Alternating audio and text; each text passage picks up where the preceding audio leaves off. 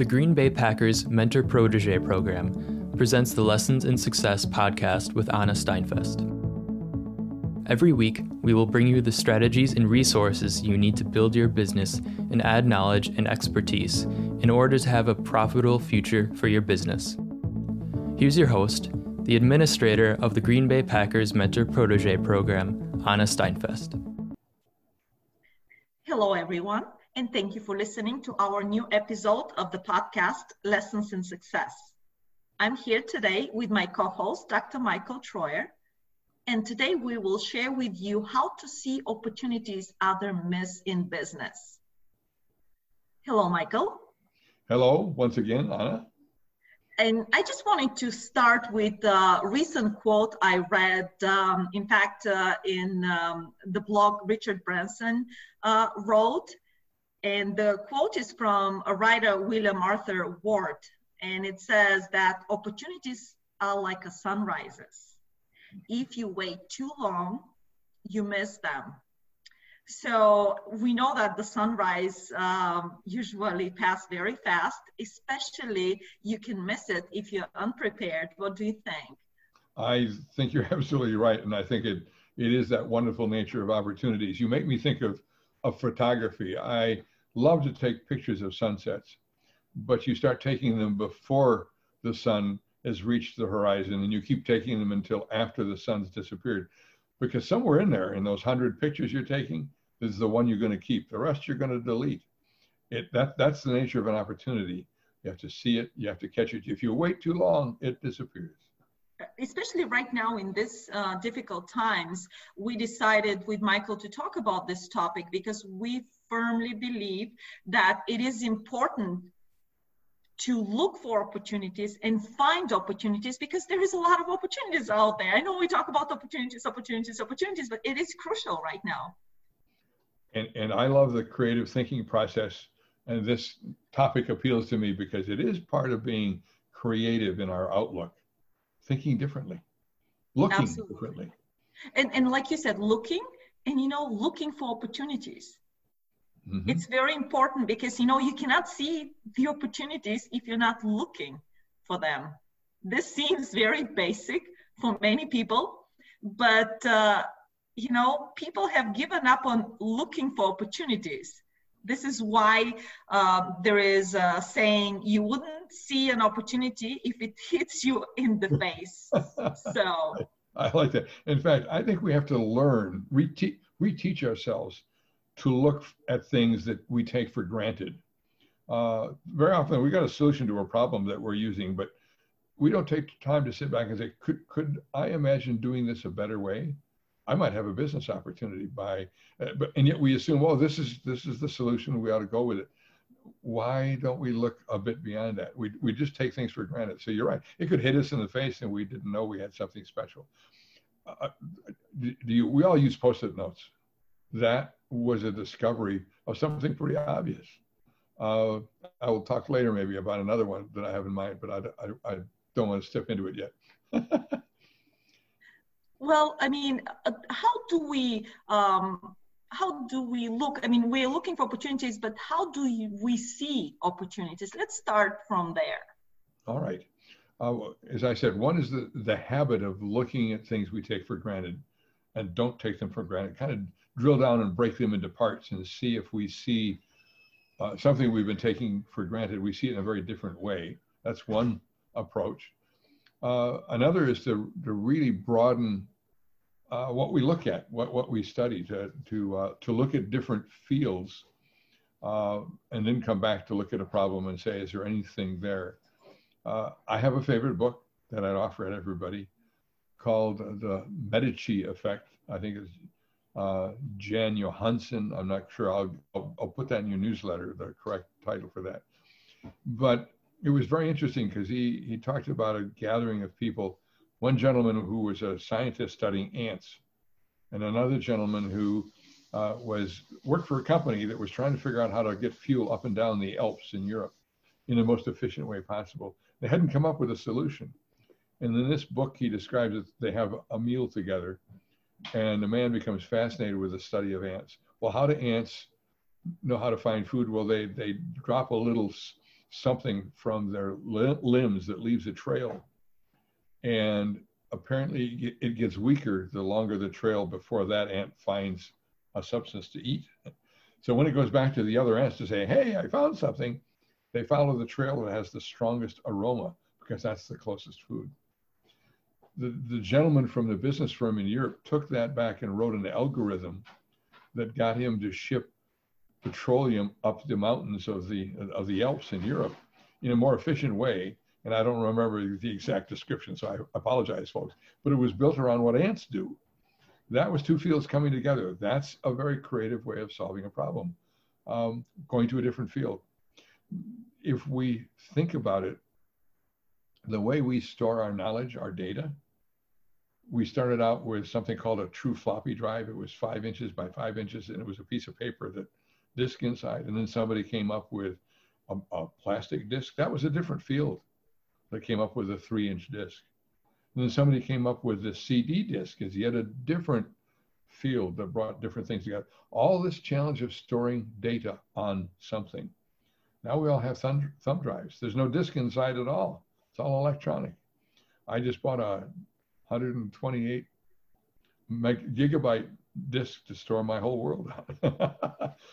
ah, that's from a different field. So looking at opportunities from other fields is a great way to find opportunity. Absolutely. I totally agree with you. And just uh, just to enhance that is, uh, I can give you another example. In fact, with the Green Bay Packers Mentor Protégé Program, we have uh, seen multiple times, especially in our huddles, where a person from another field gave advice to another business. We had one welding company owner gave advice to a software company.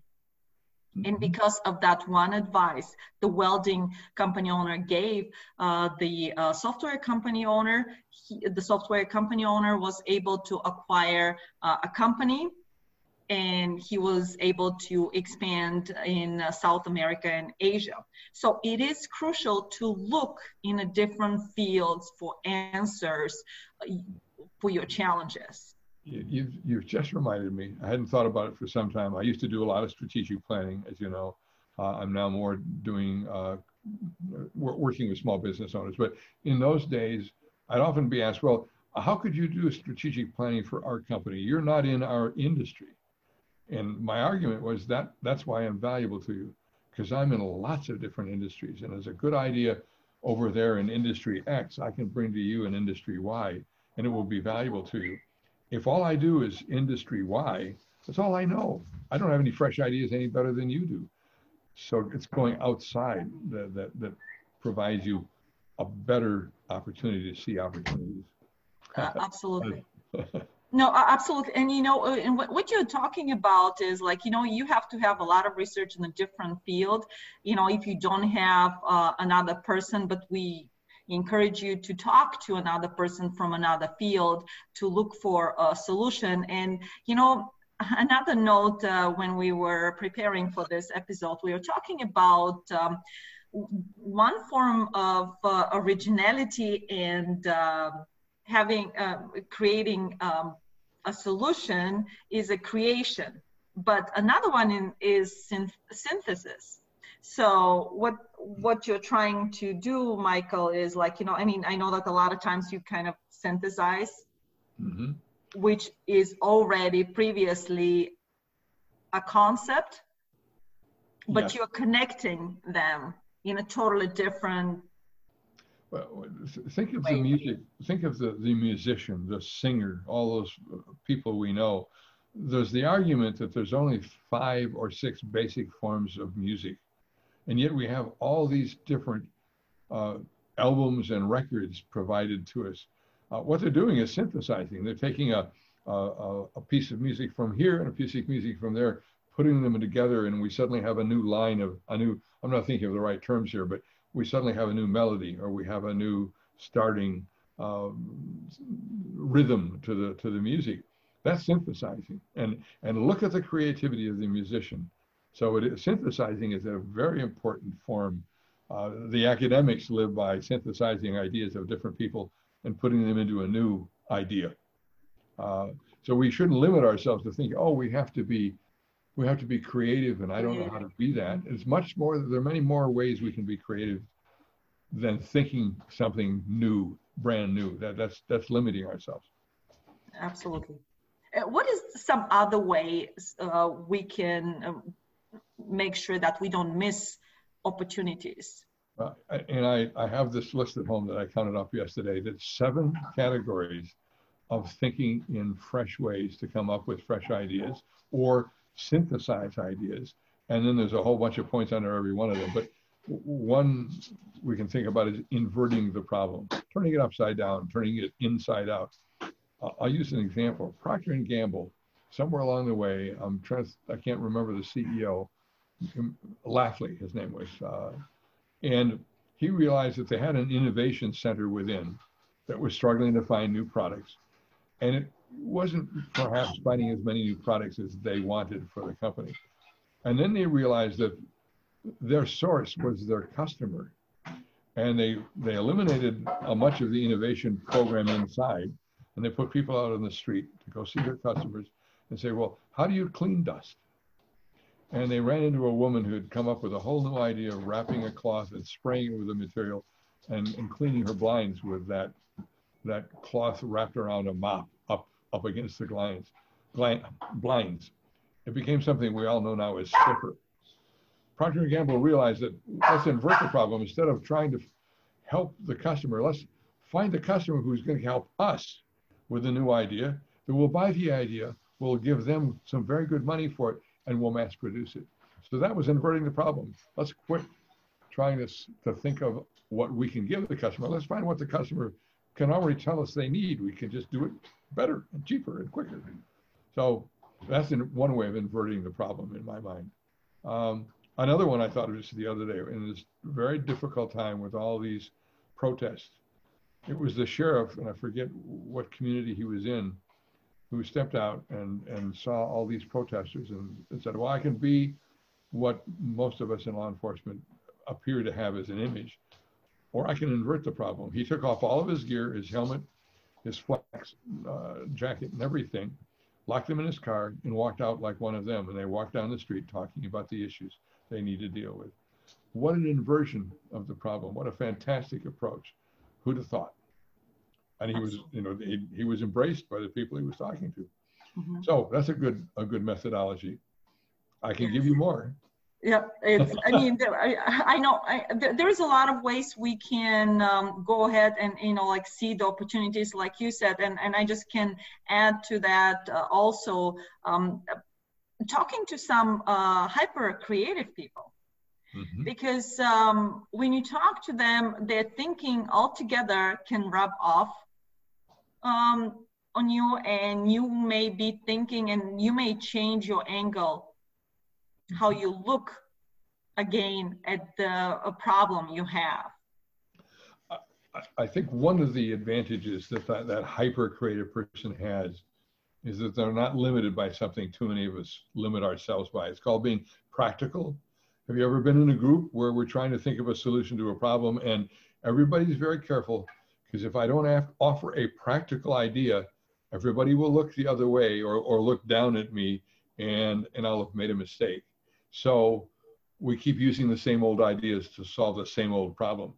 That hyper-creative person says, no, nah, I'm going to think of something really weird and absurd. And somewhere in that idea, if people will listen long enough to me, we'll find a new solution.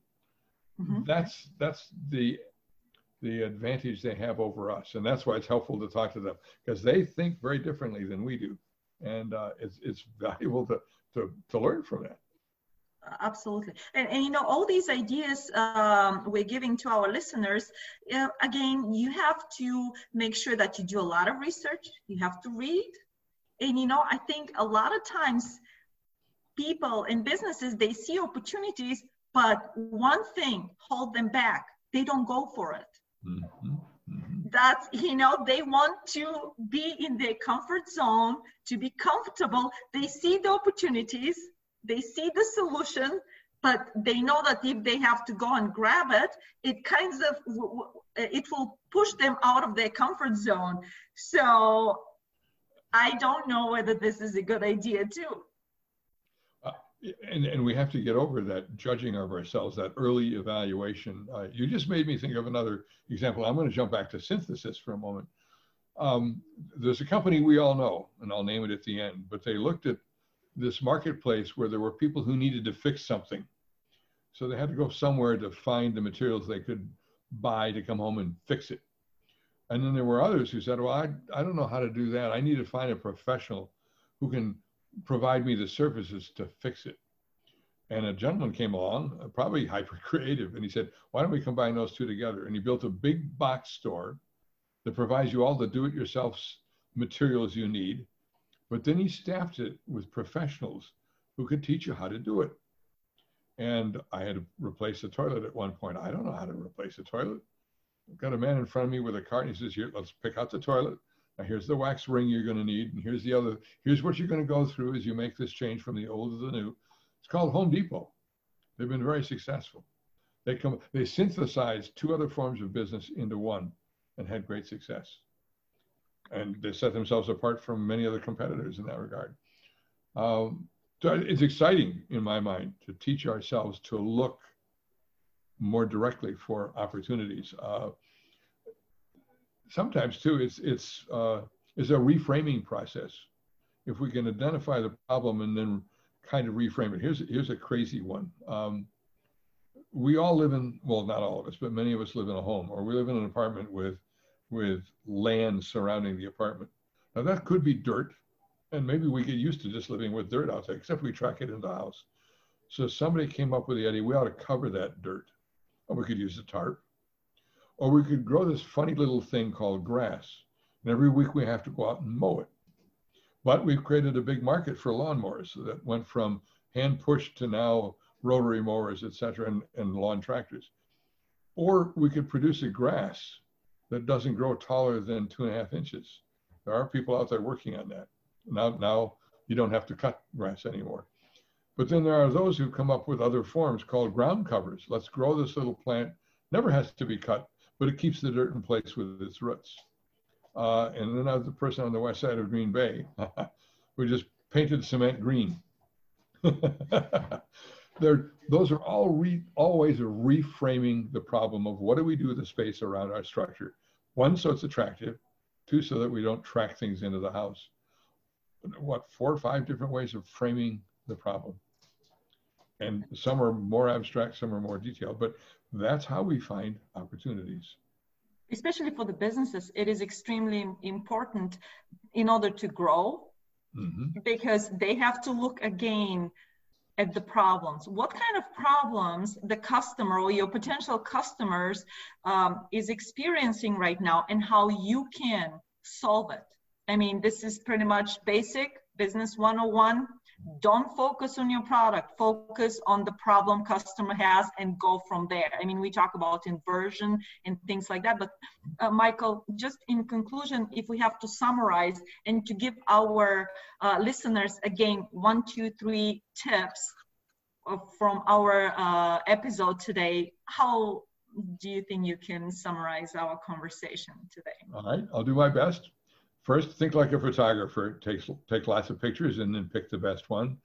Look for opportunities, study them. Uh, don't be too quick to reject one because you're not sure you can do it. Uh, look at other fields and, and problems they've solved and figure out, can I, can I draw what they're doing over there to, to my problems that I need to solve, and I might have a new product to offer. Uh, consider inverting the problem. How can we turn it upside down the way Procter and Gamble did? Um, Talk to people who know how to be creative in their thinking and learn from them. Uh, move yourself away from always thinking in practical terms. Uh, challenge yourself to look more carefully at what you've always been taking for granted, because somewhere there's an opportunity, if we stop taking it for granted, to say, hmm, there's a problem solution, but I think I have a better one. And then you have an opportunity. So, think about opportunities, change your habits, look more carefully. And also, by the way, prepare yourself for change, because change is good. I'd like to thank everyone for joining us today. I am, of course, Anna Steinfest, and I'm joined today by my co-host, Michael Troyer. Keep watching for us at Lessons in Success.